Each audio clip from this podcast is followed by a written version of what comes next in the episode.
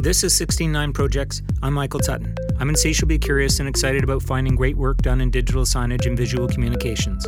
This podcast is designed to dig into some of those projects, find out what they're all about and how they came together. That might be a big experiential job, a massive video wall, projection mapping, or a cool one to one interactive project. Each episode will get into the thinking behind the project and how it came together by talking to the people responsible. Just like the Mothership Podcast 169, this one's available online or you can subscribe on iTunes, Google Play, or using your favorite podcast listening app. I'm grateful and excited to announce that the podcast now has a sponsor thanks to Mahler Digital Signage. That's right, 169 Projects is sponsored by Mahler Digital Signage. Put your digital signage network in expert hands. This episode, we're looking at Dubai's City Walk, a new outdoor retail shopping concept that Float 4, based in Montreal and New York, has brought to life. CityWalk incorporates over 100 million pixels of digital content spread across some 30 areas, making it one of the largest retail digital deployments in the world. This is architecture, technology, and content design on a massive scale. The final product is a multimedia show that merges sound, a digital canopy, LED, video mapping, and water screen projection into one experience. CityWalk is made up of three main interconnected zones, each one a major project on its own. The gateway, which is CityWalk's main entrance, has two 85 meter LED screens and a digital canopy covering the space and cool content. The show street is almost 100 meters long and connects the gateway to the Place de Lumière. It includes ground projection that allows for an interactive experience, making it one of the largest interactive surfaces in the world. Finally, the Place de Lumière has an artificial pond that contains four hydraulic arms that emerge to create a projection screen made of water. The circular space has over 20 projectors and 100 lighting features working together to create a centerpiece for all of City Walk. I spoke with Alex Simionescu, co founder of Float 4, about entertainment, architecture, and advertising within the City Walk shopping experience. Thanks for joining the podcast, Alex. Could you explain what City Walk is and what it looks like when you're standing there?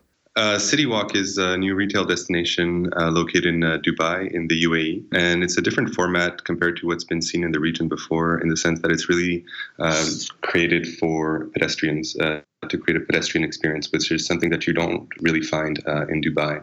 And when you're sitting there and when you're well walking there, um, what you see is this amazing combination of digital media elements that are located in different areas of the space and that play different roles, uh, and that really change the way that you perceive the space depending on where you're located. And that's what that was really the intent uh, of this is to elevate the the uh, destination experience um, of City Walk. And could you maybe explain uh, how many different mediums are there and the kind of three different zones that exist? Yeah, certainly. Well, we have three uh, main zones where we executed uh, our work. The first one is called the Gateway, uh, the second one is called the Show Street, and the third is called Place uh, des Lumières, which is really the, uh, the, the, center of City Walk. Um, the Gateway is really meant to attract people from the outside in. Um, it has two massive LED displays, uh, one of which is about 85 meters, the other one is about 75 meters in length.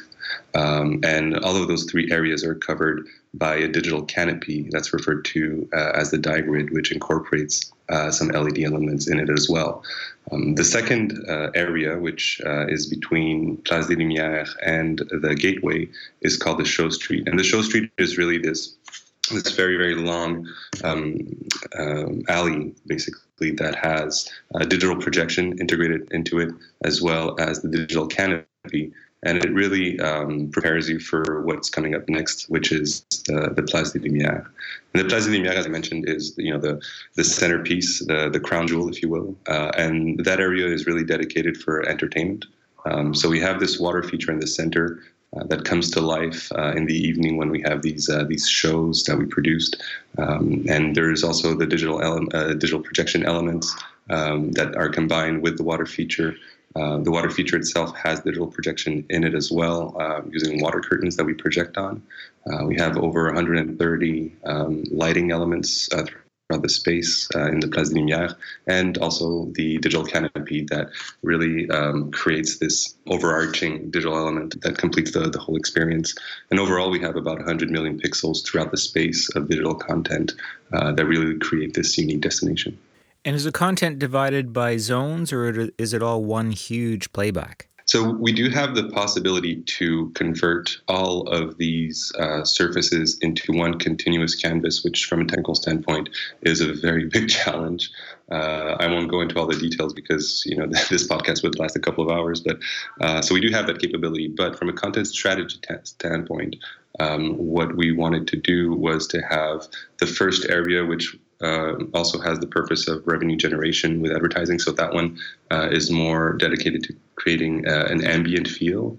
Um, and then we have the, show street, which also has that purpose. So it's more of an architectural integration on those two uh, and those two first ones. And then the third one is, like I mentioned, for entertainment. So the way that we create and produce the content is totally different, uh, despite the fact that we use technologies that are very similar throughout these spaces. So there is access for advertisers to the screens. There is access uh, for the advertisers to the screens, indeed. And I think, you know, as content creators, we have to be knowledgeable of the realities that our clients have from the, you know, um, capital expenditures that they need to make in order to make these projects happen. And you know, as much as we'd like to have you know the content be art all the time, and um, this be a canvas that we can exploit uh, uh, hundred percent of the time, we need to, to to accept the fact that you know if we introduce um, revenue generation in the content strategy, it just makes these kinds of projects all the more likely to happen. And then it's a question of educating our clients in you know how these digital uh, mediums are different than you know a digital billboard that you would see on the highway. And so the digital assets for advertising should be you know produced differently as well. And what are the options for advertisers? Well, essentially, the the two main ones right now that we're looking at are uh, the um, the two gateway screens, um, you know, which have more traditional uh, types of advertising on them. Um, Dubai in itself is fairly recent if we compare it to the rest of, of um, the you know digital signage market in terms of adoption. Um, so there are some elements that you see evolving. So starting with you know more static uh, assets, now we see more animated assets that are being produced for advertising on those two large digital displays. Um, and then there's also the possibility of creating branded shows in the Place des Lumières. Um, so this is something that we're looking to do um, as well with the clients. So you know they have a a way to increase the inventory of shows that they have so that's a benefit for them and at the same time for advertisers they create something that's really different from you know just a big another big static advertising that they can you know buy in a hundred different places do you think advertisers understand the value of this kind of immersive type of messaging rather than the traditional hit them over the head digital signage um, I think they're. I don't think they understand it like evenly. Uh, I would say, you know, I think some of them uh, understand more of the capabilities that it has because the the way that you calculate your ROI, I think, is is very very different. Where you know, when we create these kinds of shows, um, what we want to do is capture p- people's attention and ultimately get them to share this this moment that they lived. So that's really how you uh, you create your return is by amplifying your footprint uh, through your audience who shares it on social media and uh, those kinds of digital outlets. Now, with more traditional, um, you know, digital out of home, you rarely see somebody pulling out their phone and going, you know, oh, I'm going to take a picture of, you know, that digital billboard. Um, so the approach is different, and I think, you know, that's one thing that's hard for people to understand is both those approaches are using very similar technologies, but it's the way that we use them that makes the whole difference. Well, we've come such a long way. Consider that brands wouldn't even let you touch their logos previously, and now they're hoping that you'll take images or download it and share it with their friends. That's suddenly the uh, the currency. It, it is. It is. Uh, and at the same time, you know, not all brands are um, uh, as open. So I think some of them are, are definitely more embracing uh, are embracing this trend a lot more. Um, so that's another you know challenge in the whole um, process of you know getting someone to commit to a project like that. Uh, but we're certainly seeing um, you know brands opening up more and more to those kinds of things. I mean, I think they have to. People get excited about an installation like this when it's being developed and when it's first put into place, but a year down the road, there's a lot of different pieces of content that still need to be put into place. Can you maybe speak about that? Not necessarily on, on City Walk in particular, because I don't want to pick on them, but in terms of these big projects, these complex projects, can you maybe address the fact that you can't just think about the launch day?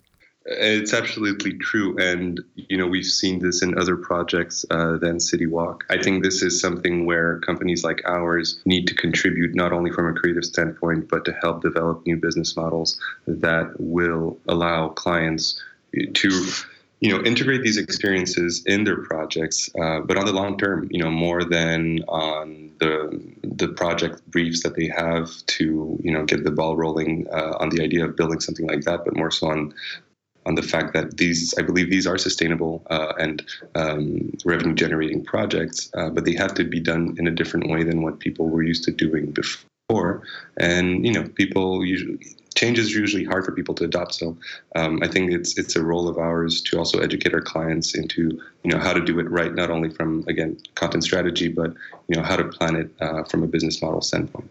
This project seems well thought out to me. You know, you talk about the the the first area to try and attract people in. Can you maybe explain a bit of the development process in terms of you know when were you called in, and then what were the conversations like as you uh, tried to work this out? Uh, certainly. Um, one of the first things that we were approached to to consider was the, the Place des Lumières, and it was really about figuring out what we would do there. Um, and you know, to some extent, it's as if we only were able to see the the Place des Lumières from you know the project standpoint because we didn't realize at that point how much um, how many digital assets um, were involved in this project. And so it started, the discussion started around that area. Um, and then at one point we, you know, we were having these discussions and we asked them to send us, you know, the complete list of inventory um, in regards to the digital assets. And I remember the moment where, you know, we looked at it and we're like, whoa, okay. You know, we thought it would be maybe 25% more than what we had seen up until now. It was like 300% more. Um, so all of a sudden, you're like, okay, you know, we started asking a lot more questions. Who was involved? Who was in charge of, you know, for example, AV integration? Who was overseeing the technical aspects and all those things? And this is actually something that we see fairly often. Um, is that there's there's really somebody appointed um, to oversee the AV integration side to make sure that everything is um, is properly. Uh, connected together and makes sense, you know, is homogenous from a technical standpoint.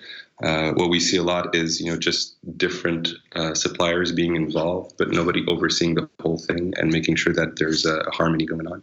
Um, so that's one of the first things that we looked at, and we we raised that flag. And then, you know, going through the process of understanding what their intent was, um, you know, how they would measure their return on this, what they expected from it. Uh, those are questions that are very, very important for us when we get into a project to understand, you know, what do you what's the vision you know and how are you going to consider if it's a success or, or a failure? Um, and so asking a lot of questions. And then going into the, the portion of, that involved the design and the, the concept development for the different areas uh, and essentially a funnel approach so that we distill all these ideas down to you know the the few that we retain and produce. Um, and so you know the capabilities that the system has uh, we've only scratched the surface with the content that we've, we've produced uh, for, for this round. Um, there's a lot of things that it can do that um, make it, you know, open the doors for the future.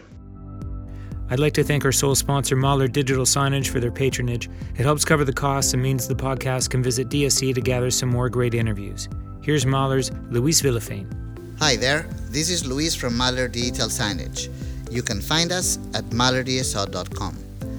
We plan, install, and manage digital signage networks for marketing projects, advertising, and retail. We don't sell PCs, we don't sell screens, we don't sell advertising or do physical installations. At Mahler Digital Signage, we offer an all around consultancy service and project management that will help you find the best hardware and software solutions to deploy from scratch your digital signage network. We adapt to what your company needs, from small to large networks, with a direct support from our engineers within 20 minutes. So at Mahler, we manage and design networks. We manage and design digital signage networks. That is it. Check out our website at www.mahlerdso.com. And are you being asked to create content based on here we have this cool technology, make something for it, or are you guys pushing content ideas that are pushing the technology? Well, since it's the first um, relationship with uh, the with the client, you know, we always present ideas that you know push the envelope based on what we consider being their area of comfort. Um, there's definitely ideas that we, we had proposed originally, and you know the the consensus was okay. Let's wait a little bit before we um, we bring it that far because for for client, there's also the notion that you know they've never done something uh, of this magnitude. So you know we want to um, accompany them through this process. So there's definitely things on the interactive side um, that you know we look very much forward to de- developing in the space, and on the co- uh, generative content side, which I think is also a very uh, very promising approach to these types of installations where you know the content is meant to stay there for a much longer period and where the costs of production are you know considerably higher than a standard 1920 by 1080 screen. Now we've all gotten used to working over the internet and working with clients that are overseas and that kind of thing, but this is a very complex sort of project to be doing from a distance. Did that play a role at all in, in how things came together? It played a role in how little sleep we got, for sure. um, we had, well, so here's the thing. There's, first of all, you have the time difference, which, um, you know, for a portion of the year is about eight hours of difference. And then when we have the daylight savings, uh, they don't you use daylight savings, so then you have nine hours. That's one thing. Um, and then there's the fact that you have at least they have the weekends that start on Friday and end on Saturday. Um, so that effectively creates it's more or less three days that you can effectively overlap with them. Um, so that is a huge challenge. So I mean, for for most of this project, you know, being up very late or being up very very early in, in order to be able to you know speak with the client was a regular occurrence, and you know, flying over there was also uh, um, something that became of a, of a habit. Um, and I think, despite all the technology that we have to connect with people, you know, with things like Skype and um, FaceTime and all of that, in the end, there's nothing like a face-to-face meeting. So, what's the workflow like? Uh, trying to piece this together because obviously you'd be getting feedback from different places on different things at different times and trying to plug this all in. What, how did you kind of manage all of that?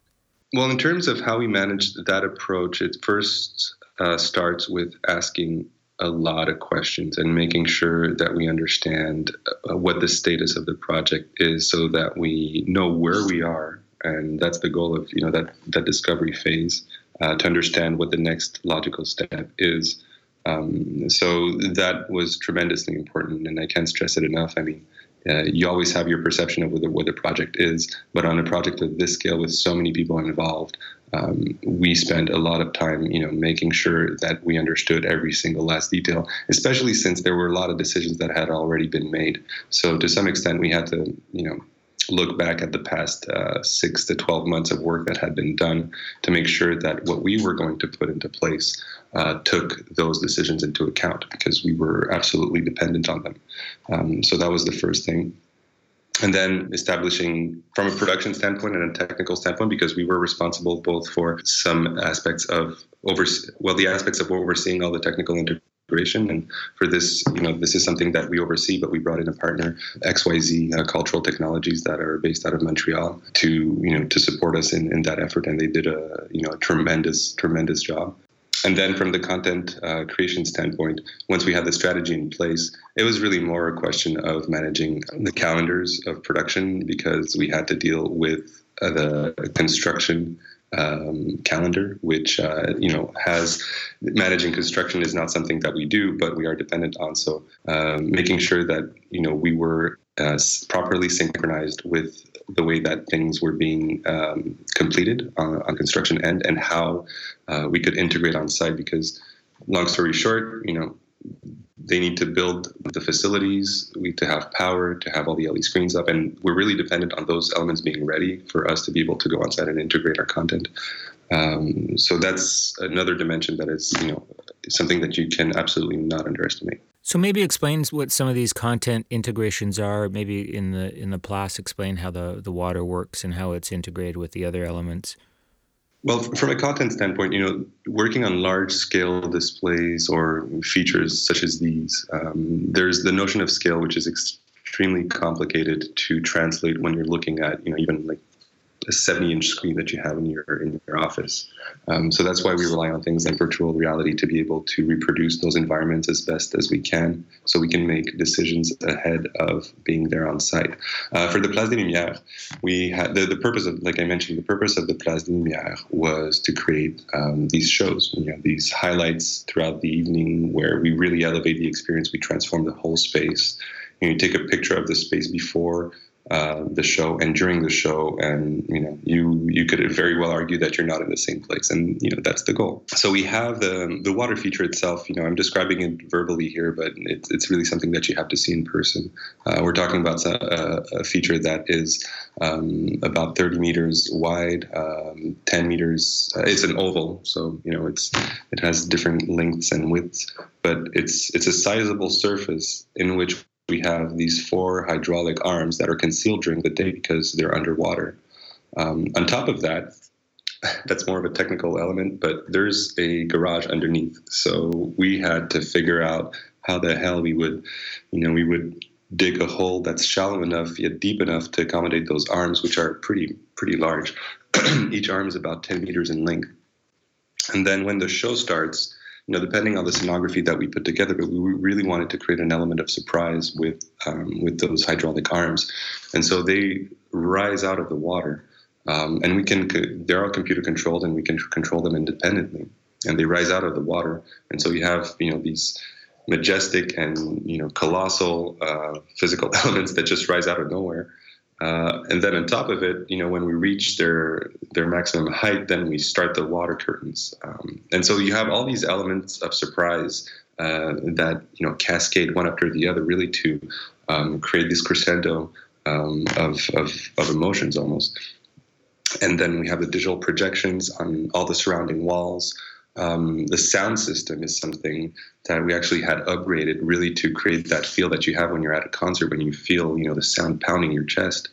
Um, and all those elements together with the lighting and just the size of the space um, it's you, you watch the shows over and over and you watch them from different standpoints you know and it was very very fulfilling to have people coming up to us and asking oh when's the next show? you know and seeing people taking their phones out and uh, taking pictures uh, and ultimately just seeing the smiles on people's faces. For us that is what tells us if we did a good job.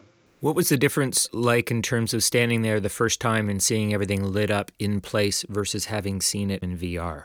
Well, VR only goes uh, so far. Um, when you're there, and you know, um, there's absolutely a difference when you see it in person. I mean, VR can can reproduce certain elements, but it can't reproduce the whole experience, and you know that's why experiences such as these, uh, as far as VR has come, you still need to be there in person, um, and especially because it's not an experience that's meant to be experienced by yourself you know it's an experience that's meant to be uh, lived with the crowd. And when you see other people's reaction that really amplifies the whole thing. Um, but the, just the size of it i mean I, I, saw the fountain in vr and you know i was like oh okay that's that's pretty big. You see it in real life. And you know just all the sounds that you don't have in vr there's so many things that you know we can't re- yet reproduce in vr and for the purposes of production our intent wasn't to reproduce the whole thing um, to every last detail um, but it's really not the same thing. We use VR to be able to determine things like the scale of the movement, uh, how all of the elements work together, because a lot of the digital assets are produced separately. Um, and so VR allows us to see them all uh, at once in the space, but it's still short of what the actual experience is. And that's the importance of being able to be on site and making the last adjustments, you know, with the real thing. How would you have done a project like this prior to having VR to test it out?